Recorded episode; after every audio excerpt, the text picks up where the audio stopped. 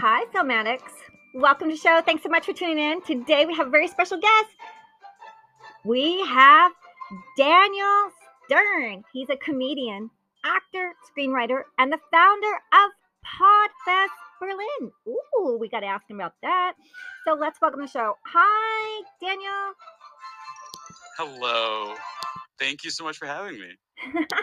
it's really great to have you here. Um, so where are you at um, recording with me today? Um, right now, I'm in my parents' living room. Um, not because all my dreams have failed, but just because I'm visiting them. We have a, a new baby to show off. I live in Berlin, Germany, and uh, so now we we every once a year or less, if there's a pandemic going on, uh, we hit the West Coast to see my partner's family, East Coast for um, for mine, and then then we try and shove in a, a wedding or a bar mitzvah or whatever else we can we can manage to do while we're still here. Ah, that's so beautiful. So, so you said you were in, um, uh, I'm sorry, you were uh, not Boston, but you were in, Western Massachusetts. It's uh, Northampton. Um, it's if you've if you've ever heard of it, it's the home of Smith College and the Teenage Mutant Ninja Turtles. So oh, how fun. So congratulations on your baby, your first baby. thank you. Uh, second now. Oh, Um, okay. You're gonna, um, yeah. they, they should, um, um, how old are they?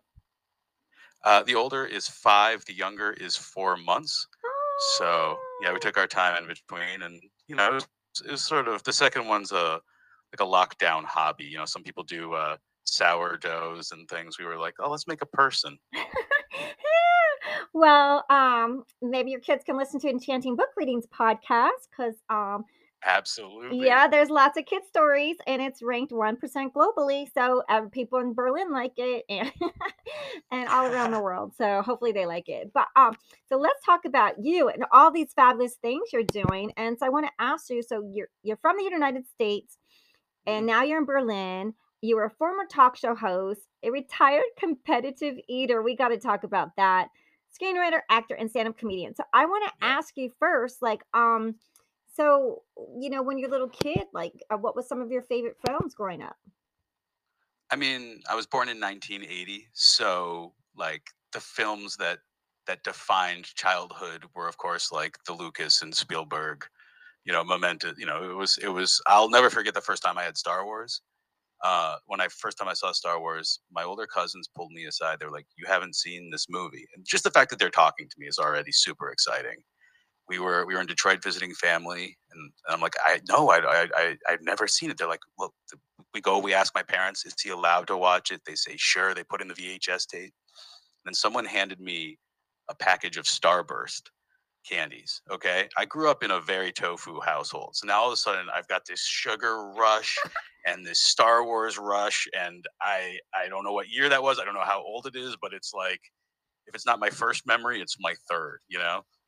Um, so that that was it. And then, you know, of course, the Indiana Jones and all of all of those things.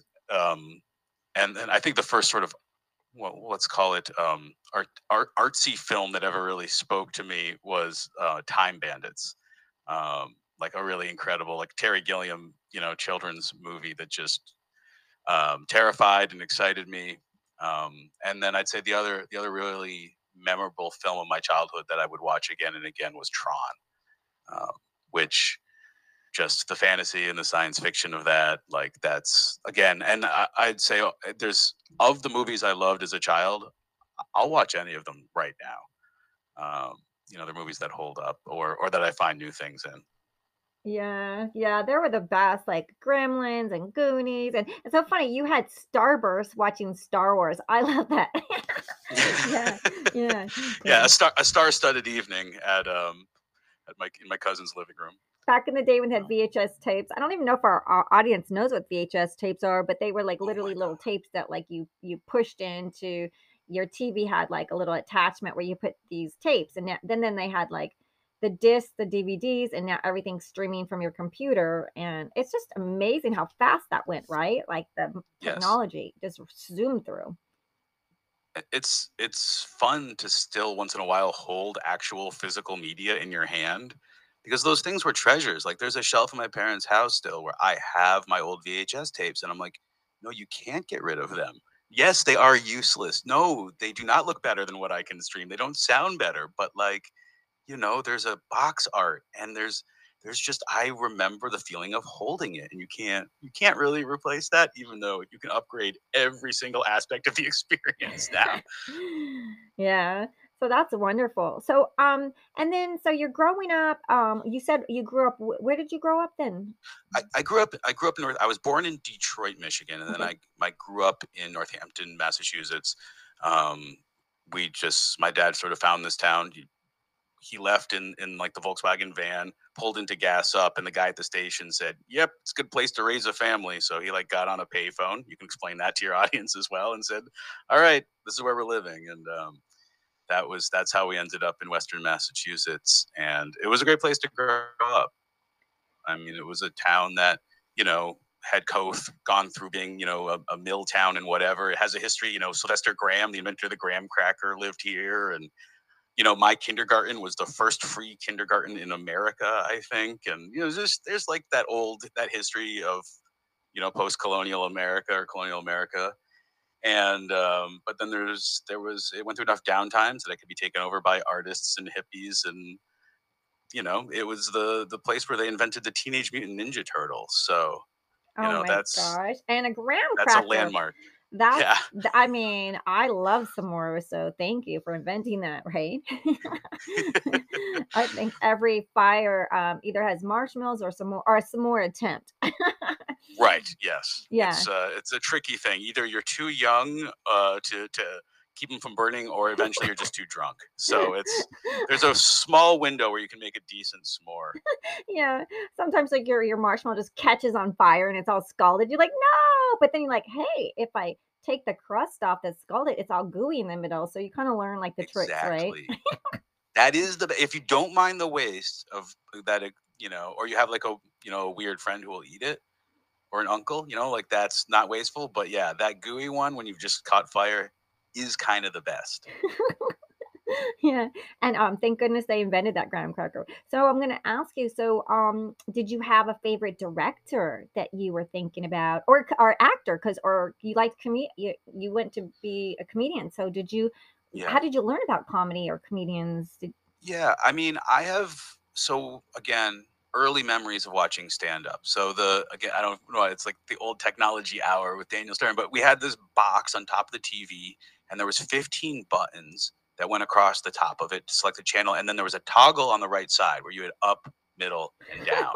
So you Yeah. could have one through 15, you know, 16 through 30, and then 31 through 45. And I remember being young enough that I couldn't remember the numbers, but I remember there being this sort of channel in the middle on the right side where you could find stand up comedy.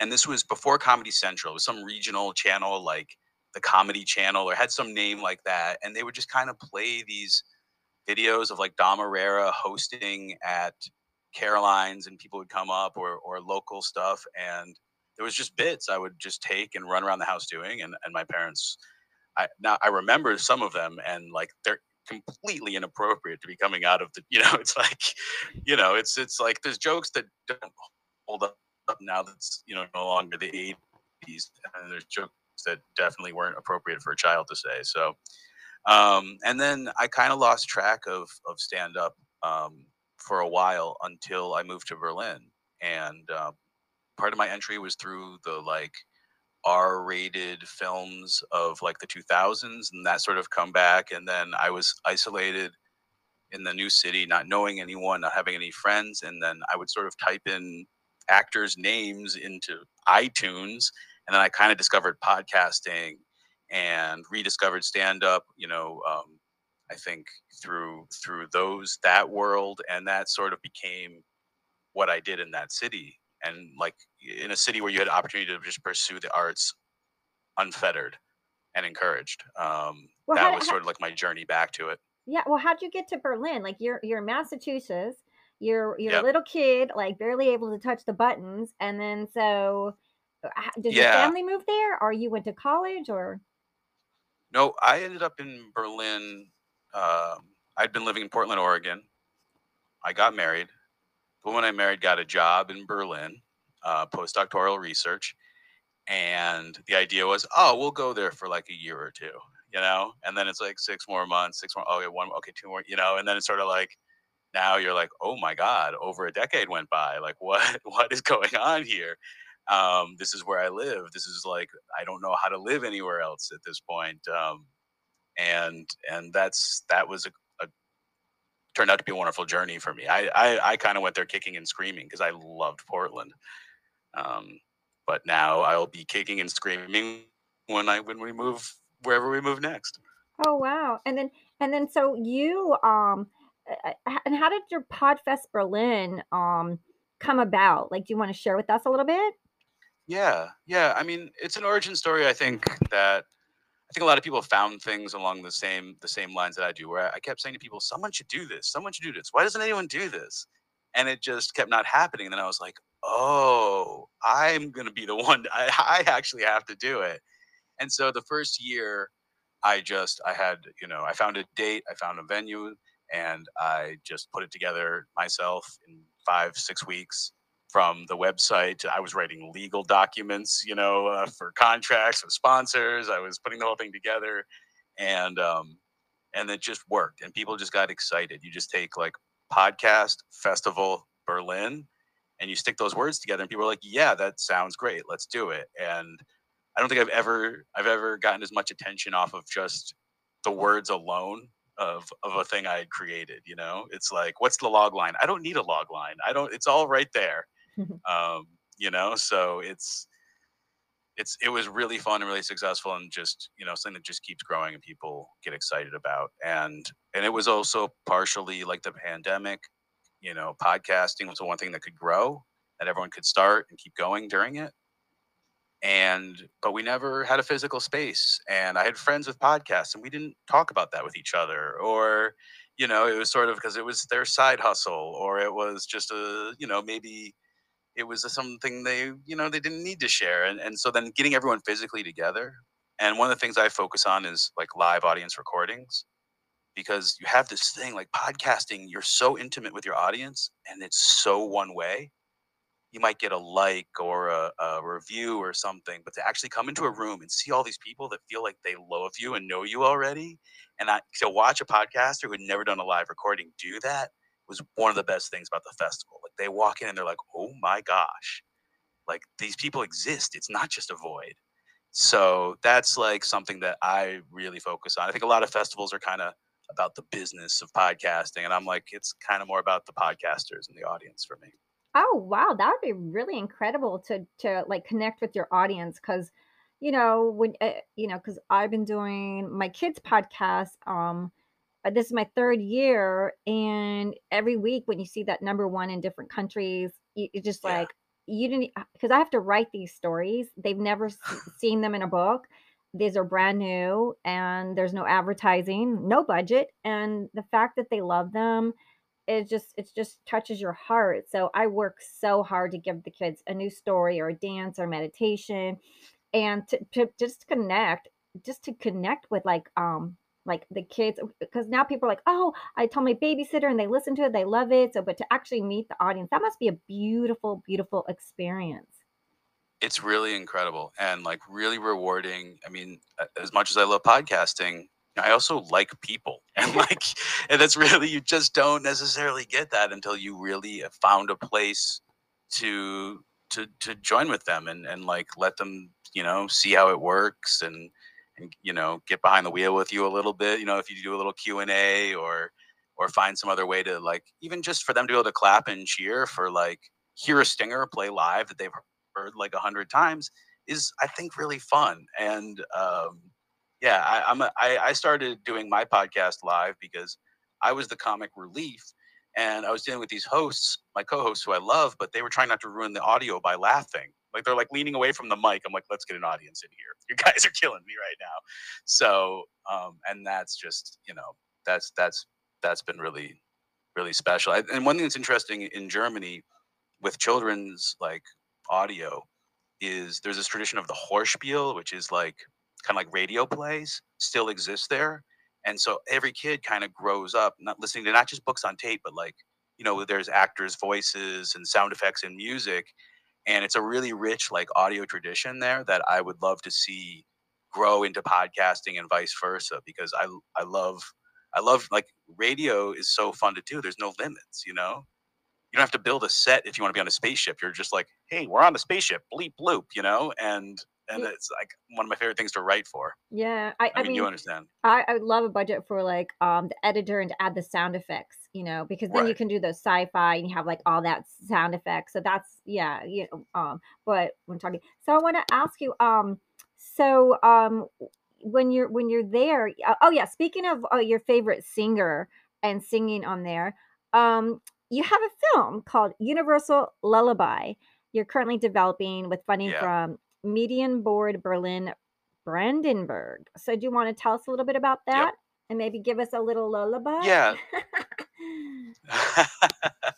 um, that's a project I started with uh, actor, writer, producer, director named Timo Jacobs. Um, you know, he was someone I met. He was going to be in a short film I wrote, and I can't. I think that's how we first met. And then later, his last film was about stand-up comedy, and so I worked with him to develop sort of his, you know, his onstage work and and sort of as a stand-up comedy for film consultant uh, um, unofficially. So that was that was how we started working together. And then over the last year or so, um, we've just you know had our cafe meetings, and he's just like an unlimited well of ideas. Uh, like just just the most. It's really fun to work with someone where you know you'll never have to be inspired. Like he'll just come in inspired by everything, and then you know we, we try. I punch into one story after another, and it's never quite. We didn't quite get it, and then I was at I was at this musical performance. It was actually part of a a release party for a new podcast, and it was something that I had gotten to because of the festival. There was a series of musicians playing there, and it was amazing. Everyone really talented.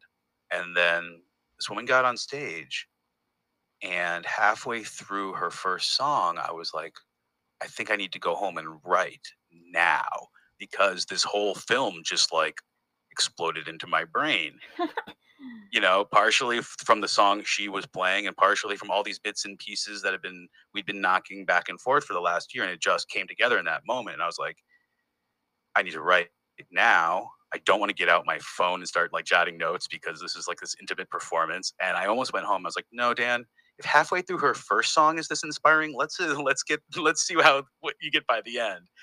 And so that night you know I, I said hi to her and then I, I didn't want to bother her and I, I went home wrote everything together, like put it on paper, and then eventually through connections got to go back to that artist be like, hey, you know, this song is really not pivotal to the story. It's not, it inspired it. I'm not, you know, but like let's let's connect. Let me tell you what I wrote. And like that was sort of the first person I pitched it to and, and she she dug it and that was really validating and and now we've got um yeah his uh Timo Jacobs Productions funding from um like a the regional film commission and so we get to kind of start moving forward with that and um i don't think i've ever been so excited about anything i've written um but that's literally everything that i've most recently written so i'm a bit of a i like i like what's new. Ah, um, and what genre is that going to be? um it's it's like a it's a dark drama and it's infused with a lot of music to carry it through. It's not a musical you know the music's um you know diegetic and non-diegetic but not not it's no one's seeing what they're thinking. Um and uh and it just deals with a lot with her relationships to her family and her work and the world around her and has a strong through line for both that main character um her younger sister who she takes under her wing and then her father who uh, did a lot of damage and is trying to do the best he can with what he's got left of his family Wow, that sounds incredible. And so, do you want to talk a little bit about like your com- your comedy? yeah Yeah. Um, stand up was kind of my reintroduction to being an artist after years of kind of being behind the bar, managing restaurants, doing all of these other things, which I loved at the time, but ultimately, like, was probably not who I was supposed to be. And the fact, I think, what what really was intoxicating about stand up was I could get on stage, and by the time I was off, I had completed my my artistic task you know like it was it's not as hard as making a movie or or publishing a novel, but it's like it's done, you know. And years, you know, you write screenplays and they go on the shelf. They're just instructions for for an artwork, but like I had this immediate there's applause and laughter and it's magical and very very intoxicating experience. And I did it once and I always tell people, get up because the first time is easy. You know, there's so much wild chemicals flying through your body and brain, and you're so excited, you're so ready. And it was amazing. And the second time was the one of the worst bombs ever. And then by the fifth, you kind of get better again, and then you just spend the next decade figuring out how to do it. Um, oh wow! And yeah, it's a, it's nice. Do you have a good joke for us? oh, I mean, like it's funny. I was trying to. You were asking about how I I moved to Berlin, and it's like uh, that's kind of um hard. It's one of those things I can't talk about because I so you know I have to say that on stage all the time. So what do I, I get up and I say, you know, I'm from America. I moved here um, because of my wife, um, uh, because of her work. Uh, she's a scientist, and in America, that's illegal. So you know that's that's sort of how I open, let them know where I'm coming from, and then uh, then we talk about how I had to Google what country uh, appreciates rational thought, and that's you know then get to Germany, and life is good there, as it turns out. Oh my gosh, that um, sounds so fun. Yeah, yeah, like that your comedy experience of stand up sounds fun too. And then um can you do you want to share with with your podcast cuz you um uh, you're with Berlin, the, the new show, Radio, how do you say it? Spatzkopf? Spätkauf. Spätkauf. Spätkauf. Yeah. Yeah, so uh, Spätkaufs or Spätis are the sort of corner stores that are part of the personality of Berlin. It's they're always open. Spät means late, Kauf means buy. So it's sort of like if you're I don't know, the bodega culture of New York or your favorite, even your favorite 7 Eleven or Store 24 or whatever your regional version of that is. Um, so they're like kind of a place, you know, the mailman might drop your packages where you would go to get beer or cigarettes or whatever, or, or non-alcoholic beverages or non-addictive, um, you know, candies and snacks. um, and they're just part of what that city is that never sleeps. So um, Radio Spätkauf, we take Berlin news and we translate it into English for the people who live there and don't speak or read German. And when we started it a long time ago, it was incredibly difficult to find out what was going on without speaking the language. Now it's easier, but we get to spend more time focusing on context and analysis and interviews and you know getting to know the artists and the people who make Berlin amazing place. I think we're getting some audio bleed from uh, several kids out of bed right now. Oh, that's okay. We um, this is like reality podcast here. We have kids, we have dogs, we have right. uh, grandfather clocks chiming. So I asked you about like, so you also have mother. Do you want to talk about Mother Fudgers and then the Daniel Stern podcast yeah. show? Right? We got to add that. Yeah, yeah. Well, yeah. Mother Fudgers is uh, a project I did for a while where I was learning to be a father through basically crowd work. Um, so I would. It was a stand-up show where I talked to the audience about what um, what their um, their experiences were like. Fathers are just kind of like a funny concept. I mean, there's a reason why every sitcom and movie has the same kind of guy there. It's like, what do we even need these people? Like, I mean, biologically for a couple of seconds, and then so it, it's amazing if you. I had a series of interview questions, and you ask people about their dads, and you just get funny stories, honest, interesting things and we would do some stand up and i would interview the comedian about their dad as well and um but like more importantly like every single time i did that show i learned real lessons that i could like apply to being a father you know the next day or i started i think before i even was a dad so it was like you know that that humor comes from something that's real and that reality is something that you can really analyze and find some real lessons in. You know, I remember the first the first one we had. I mean, the takeaway, the sort of headline of it was like, "Be there." And you know, I was like, okay, yeah, lesson one, be there, and let's go from there and see what happens. Well, that's nice. And then what about your own, the Daniel Stern podcast? Yeah. Oh, uh, that's um, uh, the Daniel Dern show was actually not. Uh, that was a, that was another live show I did.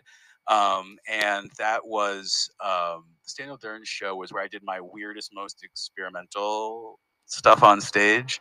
Um, my my one of my comedy homes in Berlin is called the Comedy Cafe Berlin. It's sort of a, a black box theater, very improv focused, and the people who would come to see me there and would enjoy what I did were ready for anything. So I had a show once where I had uh, someone came out and he let the audience know uh, he was a character. Who was he? He was doing um, oh, what's the redheaded singer rock uh, uh, guy? Um, uh, uh, uh, oh gosh, it doesn't matter. The point is, he was in character, and uh, he let them know that I had I had died, and they had gotten a bunch of material, you know, genetic material information to generate a clone.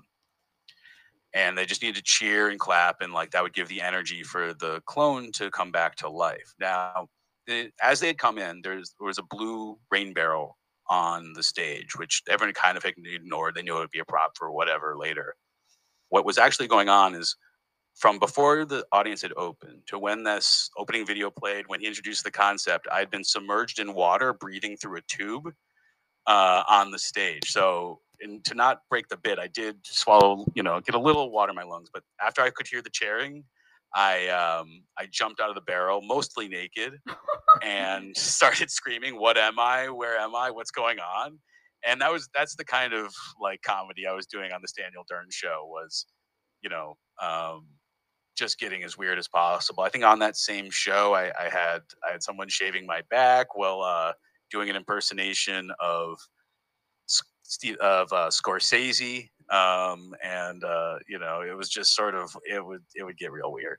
Avant Um, garde, um, fun. Sounds like a good time. It's like, yeah, because I had like Daniel Blutman on, and he had this. Uh, he he actually said he was beating up people in the audience with this like uh invention, like uh, uh, this this comedy superhero guy, and then and then I guess like they weren't allowed to do that anymore with the audience.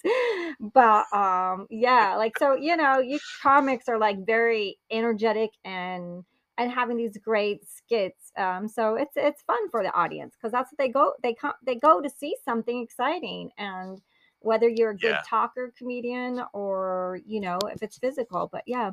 So so I'm sorry, I actually probably said it wrong, but it's Daniel Dern show. Sorry about that. yeah, Uh-huh.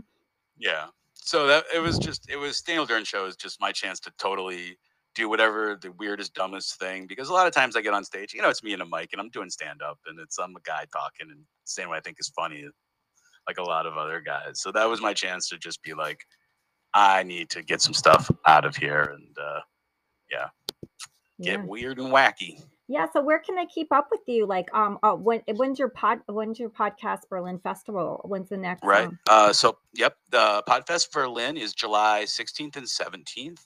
And that'll be that two days of just tons and tons of podcast stuff. If you're in Berlin, come on over. If you're not, come on over. I mean, it's fine. It's a fun city to visit, especially in the summer. My podcast, uh, and you'll find all that at uh, podfestberlin.com. You can learn about me at sterndaniel.com. My um, my instas and all of those things you'll you can you can find there um, and it's um, uh, uh, yeah, that's it. Uh, what am I? Uh, Daniel Ann Stern on most things is is where you'll find me. And then in the summary, I'll, I'll have all your links on your website for our audience. And, I just we have amazing audience, and so I know they're going to go check out your your links and social media and um, your comedy. So, um, and anything that you want them to check out, like uh, which podcast do you want them to, to go over and listen to? Um, yeah, if you if you're curious about about uh, Berlin news, check out Radio Spätkauf. Um, it's it's I'm very I'm very proud of what we do there, and in particular, uh, we, we have an evergreen um, sort of short series we did called "How to Fuck Up an Airport." Um, it's uh, F hashtags, but uh, "How to Fuck Up an Airport." It's about the debacle of building BER Airport, which is it's just this is one of those things where reality does all the comedy for you. Oh, amazing. And then if they if, can they go online and watch your uh, Berlin Podcast Festival as well? Um, right now we're focusing on the in-person thing. You'll be able to hear all of the podcasts we record there. We'll be recording somewhere between around 50 different podcasts we'll record live. You'll be able to hear those on all of their various streams. Um, but our focus is like getting people actually physically together. So I'm trying to avoid uh, uh, streaming and Zoom because I think we're all a little burnt out on that at this point. Um, two years into a pandemic Yeah. Well, I want three. yeah. I want to thank Daniel. Yeah, Daniel Stern, and um, Yeah. check out Podfest Berlin. And thank you for coming to the show today. Oh, thank you so much. This is delightful.